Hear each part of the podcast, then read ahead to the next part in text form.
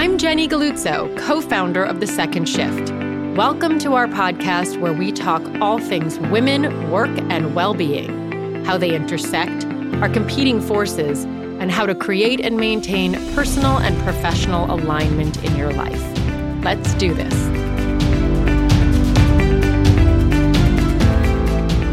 Birth rates in the US have been dropping for the past 50 years.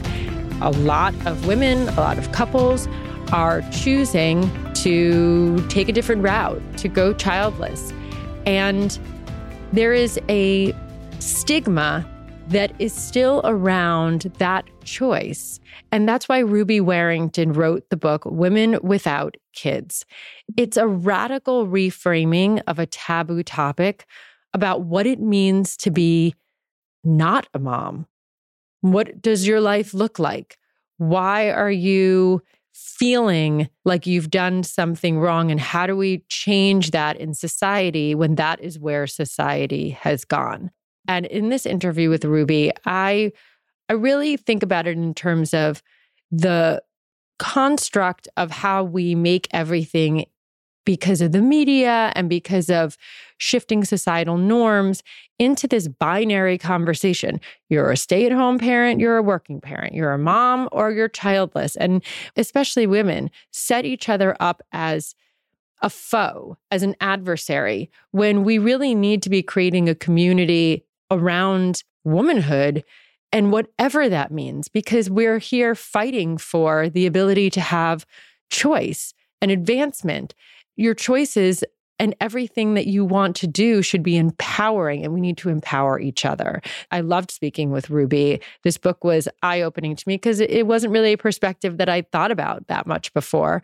And even though I, have a lot of women in my life who, for different reasons, are childless. And I'm really glad that she opened this conversation to the wider public, community, women. And I really loved speaking with her. So thank you for opening my eyes to this and the rest of the second shift communities as well.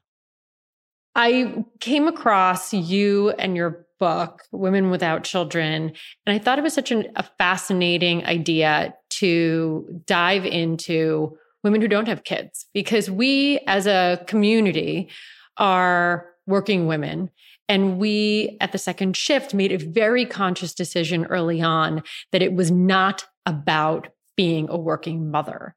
Mm. That when we pull all of the women in our network, it's like we have then the majority of women that were working parents. And that's one of the reasons why, you know, care is one of the reasons why women leave the full time workforce. So, mm-hmm. and initially when we started, we were for people who were looking for project based work, consulting, coming back into the workforce. So it kind of lent itself to that storyline. But as we grew as a business, as we were like seeing who was in our membership, a lot of women were coming to us who had not made that choice, who mm-hmm. were just sort of off on their own, doing their thing, whether they had kids or didn't. A lot of women didn't have kids. A lot of women had grown kids, and that wasn't what their experience was. So it's more like opening the aperture of what you think about when you think about womanhood and mm-hmm. professional women. And so I'm so glad that this book does that because it's shining a light into an area and a conversation that is something I haven't thought about before. And it's not negating your experience, it's just an experience that I haven't put that much thought into. Mm-hmm. So thank well, you. well, thank you. Thank you for being interested in hearing more about it and for being interested in actually having this conversation because the decision, if it is a decision, whether or not to become a parent, meaning if it's a choice, is really at the center of every woman's life. And it will have a profound impact on her career trajectory, her earning capacity, her opportunities to get further education, et cetera, et cetera. And so when we think about working women, the question of whether or not we have children, I think is really, really integral to what our experience will be as working women, which is the vast majority of women now. And the truth is, when you think about so much of the debate that happens, right? So much of the debate about care, child care, abortion rights, reproductive rights, it all is the bedrock idea of choice. mm-hmm. that women have a choice, that you should be able to make whatever choice you want. Mm-hmm. And so, if we're going to uh, have this conversation where people need to be able to make choices, there's all different ways to be a woman, then if you make that choice, if that is your choice, or, you know, life circumstances happen, if that is your life path, then you should have as much validation because here we are fighting for women to have that choice. We can't then circle around and take them down for it or judge. Right, exactly. If we're fighting for women to be able to have the choice ultimately about how our lives play out, um, and the choices, I suppose, that again, the choice about whether or not to become a parent is going to impact so many of our other choices and so much of our agency when it comes to other choices we might want to make for ourselves. Yeah, it's not really something we can turn away from. I would think about, you know, there's a chapter in my book, I just titled it Enough. because I think so much of the second wave feminist movement, like a big message, was let's make it so that women can have careers and have children you know and that sort of came to be almost the definition of having it all being able to be a mother and to also have a and when i say career i mean a fulfilling career with some kind of a trajectory where ideally we may be able to bring our gifts versus the sort of like hourly waged labor that women have traditionally done, which often falls under the, um, the larger umbrella of like care work, whether it's nursing, even whether it's secretarial work, teaching, whether it's teaching, etc. These kind of very f- more female type careers typically are not so well paid don't come with decent benefits packages prestige and opportunity to bring our creativity to the fore etc so the movement for women to be able to have it all included get an education actually think about what kind of a career you might want to pursue think about how you might want to bring your gifts to the world. And guess what? Okay and you can also be a mum but as I point out in my book, so long as the avenue of non motherhood is closed off, whether that's due to literally closed off because of, you know, no access to abortion rights, for example, at the most sort of extreme example, or whether it's closed off in an ideological sense, meaning women without kids are somehow seen as deviant, defective, or less than, which is often the sort of underlying, I suppose, feeling tone around women who don't have children, especially as long as that path is closed off, then women who want to have a career have really had no option but to do it all, right? Um, and actually, it's only very, very well resourced women who also get to have almost as like a the third wheel, I suppose. You know, there's the the career, the kids, and then the third piece of having it all is full on, hands on, possibly full time, you know, nanny situation, like caregivers. So, for that version of having it all is actually only available to a very, very small percentage of women, realistically. And so, for I would say the majority of women, there does come a moment like, do I have the capacity to do it all? If I'm going to put whatever I need to in my into my career to advance myself in a professional sense, am I going to have enough left in my tank to also be a mother? And I think that's somewhere that a lot of that's the sticking point for a lot of women. And I think that's one of the reasons we're seeing such a rise in the numbers of women without kids among Gen X women and younger. Gen X being the first generation of women who were really raised with that message like you can do other things besides be a mother and besides, you know, just pursue this very kind of menial sort of, you know, hourly waged work. I think that generation also was raised with the idea of what it means to be a woman is very fluid, what it means to be a mother is very fluid. So it brings agency to the choices that you're making and how expensive it is. And I, and I just want to point out as well, like we, again, going back to the second shift, here's a company that was built primarily for you being your best self as a woman and having control of your own career path whatever else you are in the world mother, daughter, sister, spouse, partner, anything that is all part of you, but it is not a defining mm-hmm. characteristic of you. And I think mm-hmm. in this world today, it's like, we shine a spotlight on different aspects of what a person is and not the totality of who you are. And you need your whole self to be the best version of yourself. But an interesting fact, and I read this in your book, was that and I, and I know I've talked about this before in some version of some of the things we've done and through the second shift is that women who do not have children are actually more successful in the workplace than women with kids because there's a, I mean and actually more successful make more money than men who have children.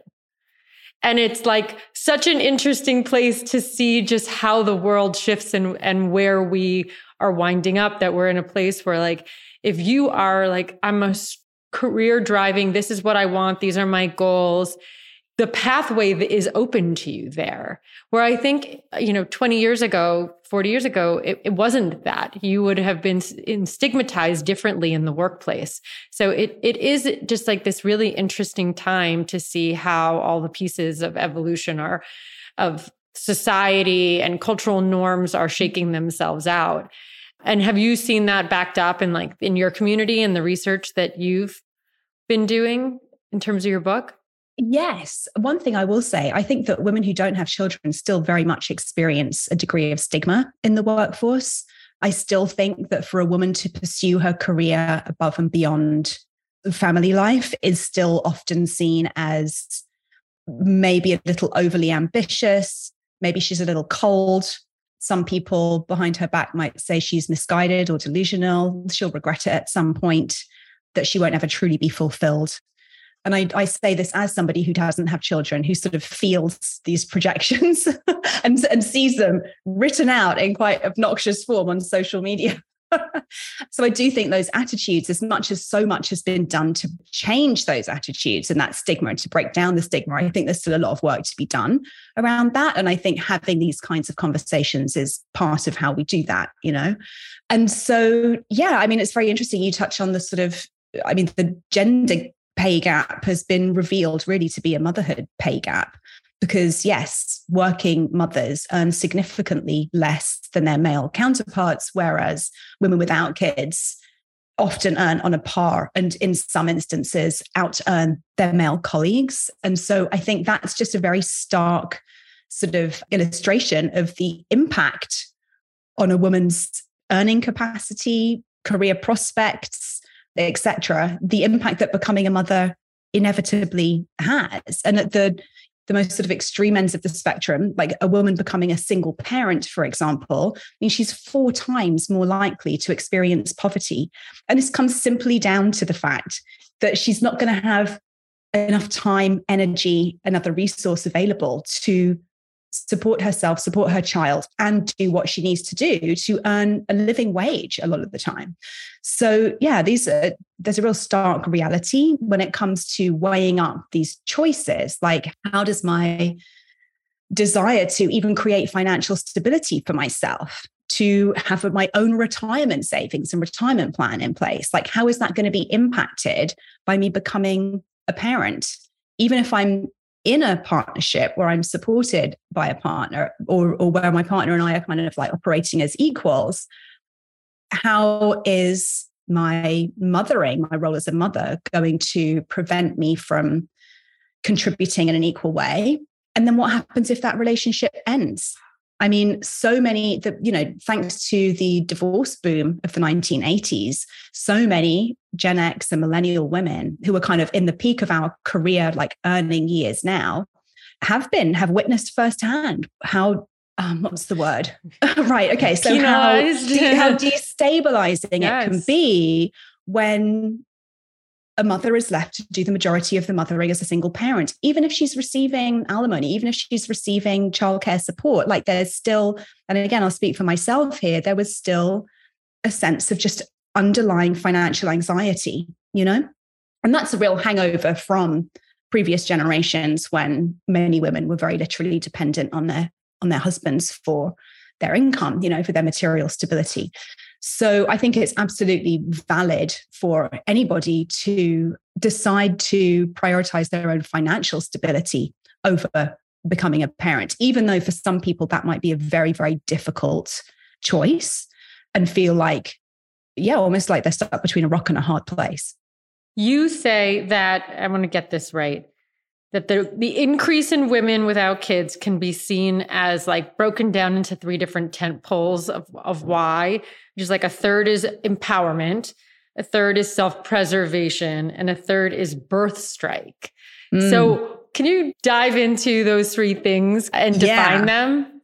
so that that line kind of came into clarity right at the end of the writing process it's in the introduction to the book which i wrote as the last thing and so first of all empowerment like the fact that across the board in every single country around the world even in countries where the population is still increasing individual women are having fewer children and increasingly that finds women having no children at all this is down primarily, first and foremost, to the empowerment of women, meaning women actually having agency and say over when they have children, if they have children at all, and if they do, with whom and under what circumstances. When given that option, women have fewer children. And like I said, increasingly, women are having no children at all.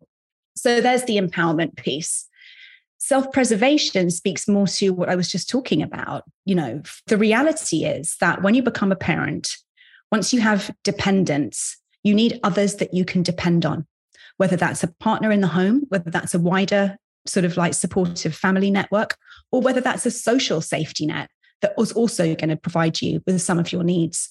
And so when those support structures aren't in place, when there is no no partner to kind of like pick up the slack when there when perhaps you're estranged or not that close to a wider family network when there is no social support structure deciding not to bring someone into the world who will be dependent on you is an act of self-preservation because you must depend on yourself when you don't have those support structures in place and that is the case for so many of us in this increasingly very individualistic society where self sufficiency and independence are seen as positive traits, right? So there's the self preservation piece. And in terms of birth strike, I mean, there was an official birth strike movement out of the UK. And this was a group I never of knew women. this. So this well, they disbanded in 2020. I'll tell you the full story. So this was a group of women who were saying, we are going on strike. We're not having any children until world leaders can reach consensus and begin to take serious action on climate change. It was about the climate. Now, they disbanded in 2020 because they said their message was too often being interpreted as overpopulation is the problem. People need to stop having kids. That's how we fix the climate. They were saying, no, the problem is not people, it's not people. It's not there being more people. The problem is how people consume energy. And the problem there is how energy is provided and how it is utilized in industry, right? So their message got a bit twisted. So they disbanded. But I think the birth strike piece is still very relevant, especially in a country like the US, where there is just like, it just seems to be absolutely impossible for there to be any movement on things like paid parental leave, free healthcare, free universal childcare, the kinds of things, the kinds of investments that parents actually need to feel supported in their parenting. And I think that in some ways, we can read more and more people, younger generations especially, saying, you know what, I don't think I'm going, I don't think I'm I'm going to be able to raise a child in these conditions as a sort of involuntary, not involuntary, um, what's the word? Um, a spontaneous birth strike. There is almost a sense of until conditions improve for parents, until there are more support structures put in place, then we're going to have to go with the self preservation and really reconsider the size of the families we have, the age that which we'll have the children, etc., etc. So that's the birth strike piece. Is yeah, I think can be read as a sort of a protest in a way about the fact that it can be so difficult and that so much, so much of the the labor of child rearing is still classified very much as a very gender heavily gendered labor of love that people should just be able to do just the way that we breathe the way that we you know, communicate with one. It should just come naturally to us. When actually the reality is that child rearing is an incredibly expensive and costly endeavor, especially when you take into account the impact that it has on an individual's earning capacity. I was thinking about there's so much in the press and there's so much light that's been shown on you know, the motherhood penalty and the, the mental load, invisible labor, the discrepancies between inequalities in marriages between, you know, heterosexual couples. Mm-hmm. And just if you're looking at that, which I think on the one hand, it's great to have these conversations and to shine a light. But I could see if you are a younger person looking at the road ahead of you and seeing all of these things, not having a child is almost like rejecting the idea of motherhood because it's like, what would be the benefit of that? Why would I right. do that?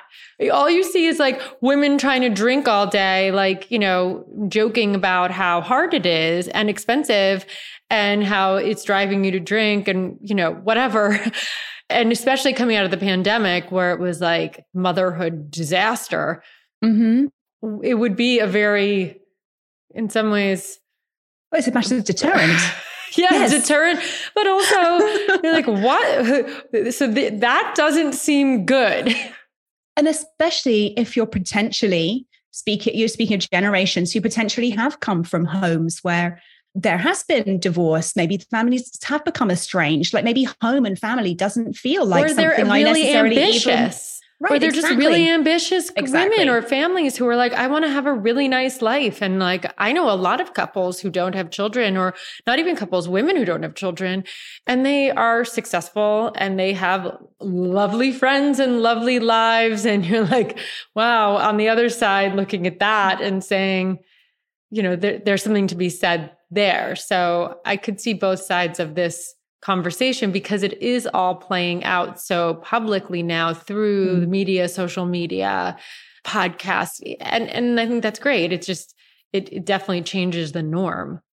Absolutely. And I think that, yes, the fact that women, mothers, are being more vocal about how hard it is to be a parent, the sacrifices that they have had to make, the challenges that they're faced with, the lack of support that they receive, the lack of understanding that they receive, to then hear somebody say, oh, but it's all worth it when I get a cuddle from my five year old, or it just feels like, mm, okay, all of this though weighed against the benefits of being a parent. Like if you're doing a logistical cost benefit analysis, then motherhood doesn't come out looking that good.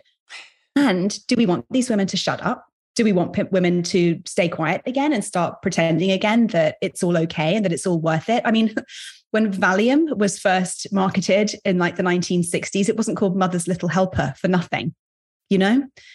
If you think about like how much women have put up and shut up with unfair working conditions, particularly in the realm of motherhood, I think people have absolutely are in their rights to talk about how difficult it is. And what we need is not to say, oh, but you know, but start bigging up how great it is to be a parent too. We need to improve working conditions for mothers. And that's where the, yeah. the birth strike piece comes back into play. It's just interesting because we're living in a time where we've been talking about so much has shifted and changed. So, but we're still living in the structure, both like governmentally, socially, from an other era. So mm-hmm. what you know, now we thought about marriage and marriage was for financial security. It was for, you know, between families and power. It was for procreation. And now marriage can be because you love somebody and you want to be with them and sex is for pleasure and it doesn't have to be for procreation. And so we've upended all of these ideas without actually changing what the structure is behind it on how it actually gets done or or how we think about things. Yes exactly. That's such an important point. And so i think again until we actually are able to talk about these things and bring them into the light we can't start to think about how to create new structures to support the ways that people actually want to live and the things that people actually need you know to enjoy a comfortable pleasurable easeful existence which ultimately has been the goal of so much innovation, right? Mm-hmm. It's been the goal, supposedly, of so much. It's, I think about this in relation to AI, right? The goal of AI is to make human lives easier. I mean, I'm sure that in its sort of highest octave, right? The goal of creating AI, for example, is to take away the drudge work from human beings and let computers and machines do all of that so that humans can have more free time. They can have more time to connect, more time to enjoy their lives, more time to put into creative pursuits. But that's not actually what's going to happen because ultimately, the real goal of AI is to create more profit for the companies and the corporations, the industries that are able to replace human labor power with technologies that they don't have to pay a living wage or pay healthcare or pay any sort of support to. So, yeah, I don't know. I just, I think a lot about what are the goals of the progress that has been made socially, economically, in terms of industry, and how is that actually reflected in the way that people are living their lives and the experiences of individuals on the ground? It doesn't feel for all of the innovation of the past 150 years that life has necessarily got easier. I mean especially for parents. Especially yeah. for parents. So tell me your story. I'm i'm curious on how you know how you wound up. You this is not your first book. This is not the first taboo topic you've sort of put out into the ethos that's caught on. You have podcasts. For those who don't know you, tell me your your story to get here. So my background is in journalism, and I've always been just very interested in social trends and honestly what makes people tick and why we are the way we are. And so I transitioned into writing books back in 2017 when my first book came out my best known book is probably Sober Curious, which she was sort of just almost sort of starting to reference. So that was a concept, a term rather that I coined to describe my my own evolving relationship with alcohol, probably 10, 11 years ago now. And yeah, I wanted to invite anybody and everybody to reevaluate how they were using alcohol and the role that it played in their life without necessarily having to get to a point where it was so bad that you have to stop and you are identifying as an alcoholic and you must be in recovery for alcohol addiction. I think for many people, alcohol drinking, the way that we use it, can be problematic without it becoming a drinking problem, if that makes sense. And so, Sober Curious was an invitation to anybody and everybody to really make a sort of clear eyed assessment of whether alcohol and the way they're using it was serving them in the, the way that they wanted to in their life.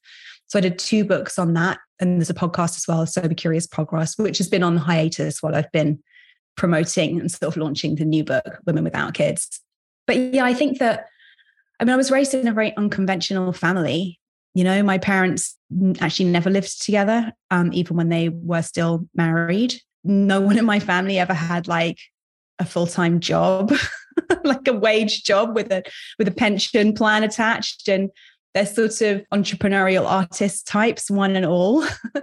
and so I think, yeah, this gave me a sort of unconventional eye on life. And it meant that, I don't know, I've been able to, I suppose, almost from an outsider's perspective, just pick at like, why do we do things that way? Or why do certain conventions exist? Why are they in place? Who do they serve? Who do they not serve? What happens when we're sort of living our lives to fit certain boxes or to appear a certain way and what happens when that goes counter to who we actually are and what we actually need and so that's sort of been a bit of a through line of my work i suppose and in terms of women without kids i knew from a very early age that i didn't want to be a mother or at least i knew that there were many things i wanted to pursue in my life motherhood just wasn't on that list it wasn't like i was actively rejecting motherhood it just wasn't something i felt drawn to and i actually feel like the reason I was able to stay really true to that was because my parents didn't ever put any pressure on me to become a parent. They never implied that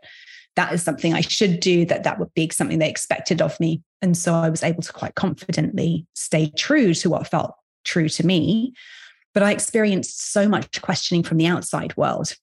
And it became very clear to me that choosing not to be a parent was seen as very odd that people had a lot of opinions about this. A lot of people had projections about what this would mean for me and felt very entitled to tell me how wrong I had got it and how I would, how deluded I was and how I would be missing out and, you know, all of these things.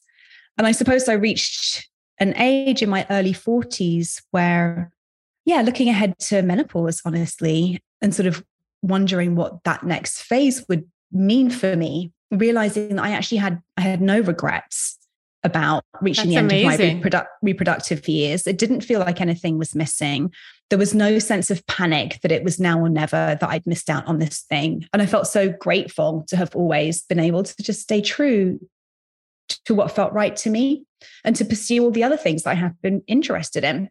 And yeah, I guess I became very curious at that point about why it is still so taboo and why there is still so much stigma around being a woman without kids, particularly given, like I said, that the birth rate is declining rapidly all around the world and that more and more women are choosing this path which traditionally has been very othered very outsiderish and seen as very unusual you know for example in my research i realized that 50% of women under the age of 45 in the US don't have children.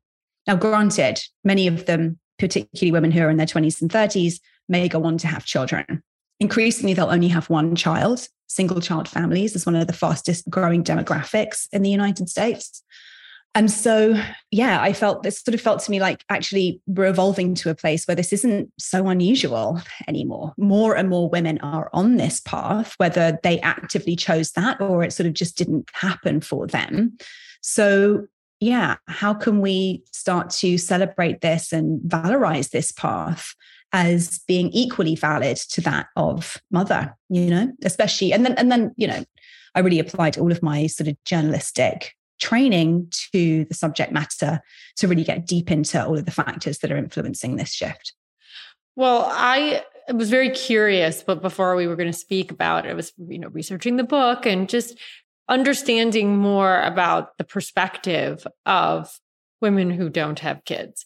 And so mm. I was I went on to read all of the commentary about your book on mm. Amazon and it's actually fascinating because the women are so, and the people who are, I assume most of them are women, are so grateful to have had somebody have the conversation, to break it down, to feel less stigmatized, to feel that this is like validated in their choices or just lifestyle, life, mm-hmm. how life mm-hmm. works out. You know, there's there's lots of different reasons why women don't have children. You must feel so good to have sparked this conversation that is really helping people and starting you know a dialogue in in culture and helping to make a change for the better for other women who are in a similar position does feel good. I don't read my Amazon reviews because you should. They're amazing. They're so good. Honestly, all these women are these people are like, thank you. This is the best book I've ever read. I'm so excited. I mean, I I didn't know what to expect because you never know. And I was like, what if there's all these haters or you know, uh, we've gotten lots of people who are like, you know, say nasty things about the second shift. But it was you you it was universally amazing. So you really hit something. I do receive here. many messages, like personally, emails and DMs and things of people expressing the sort of gratitude that you're talking about. So that does feel really good. Like ultimate, I mean, the, the subhead of the book is um, the revolutionary rise of an unsung sisterhood. And I think there is this very much this feeling that my life doesn't matter, my life is invisible, of being marginalized when you've pursued a different path for whatever reasons than than what is the norm, which is still honestly to be married with children is the norm.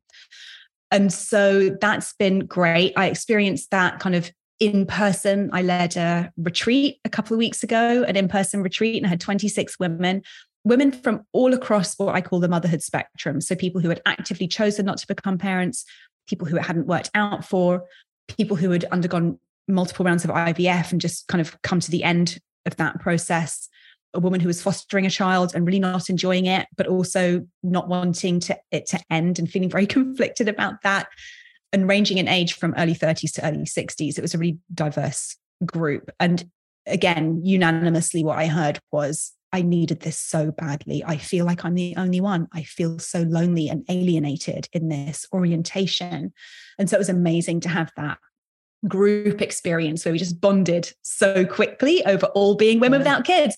Everyone wants to be seen and heard. Yes, People yes. want to feel that they're part of a wider community, that, that they're, they're, not recognized, alone. that they matter, yeah. that they have a place. We all need to belong. That's such a fundamental human need is to belong. And it's one of the things, as I talk about in the book, that does make motherhood so appealing. When you have a child, you are creating somebody who you will belong to no matter what. And regardless of how dysfunctional that relationship might ultimately be, this person will be in your life regardless. Even people who are estranged from their parents for, for decades, there's still an awareness that this person is out there. This person is part of my life. You know, I'm connected to yeah. them in some way.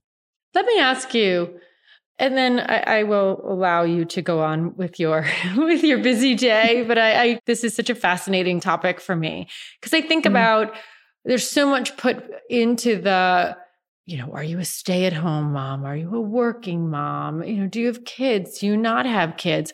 All of these like sort of faux dramas that are dividing women mm. into different binary camps.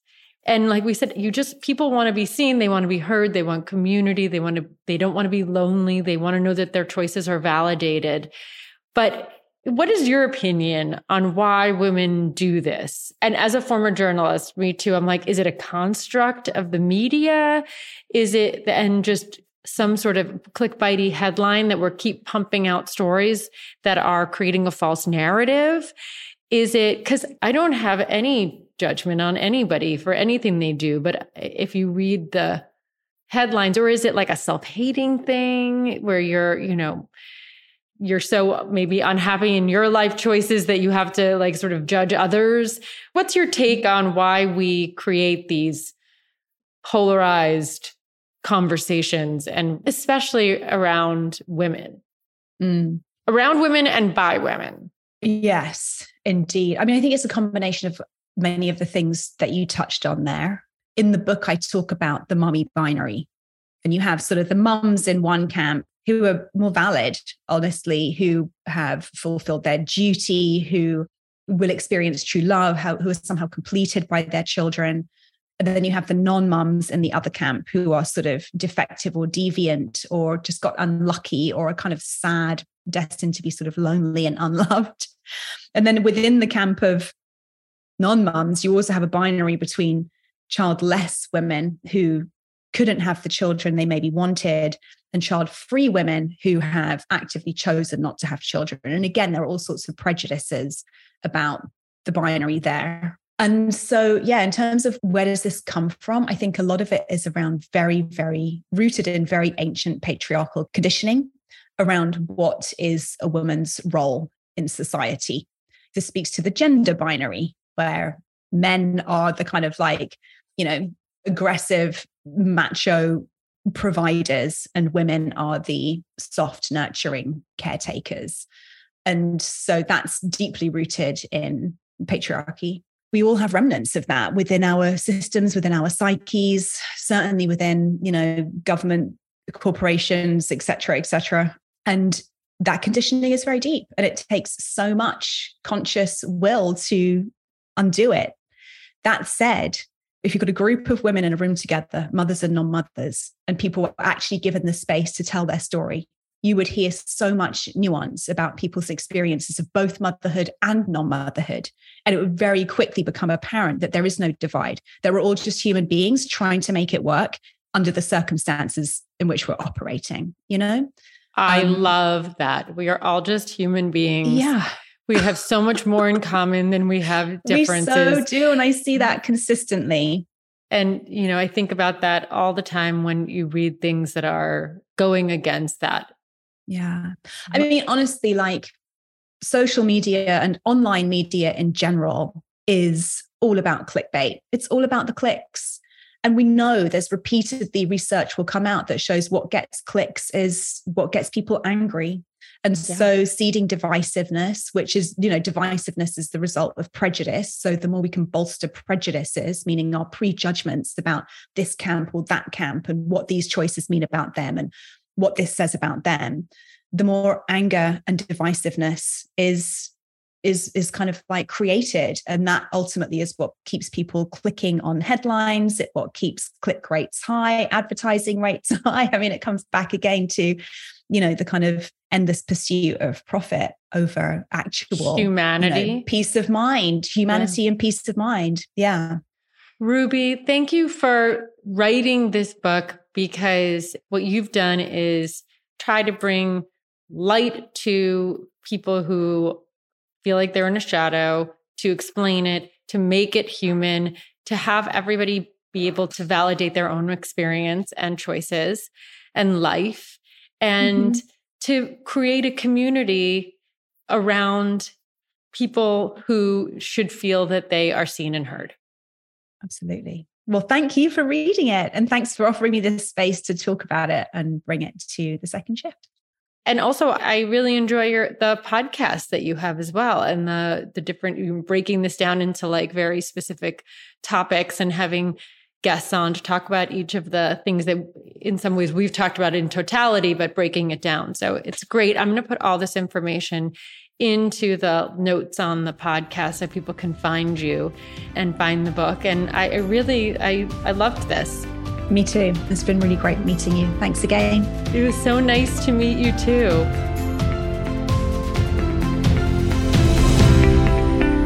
Thank you so much for joining the conversation. For more, you can follow along at thesecondshift.com. Please rate, review, subscribe, and help us make work work for you and for all women.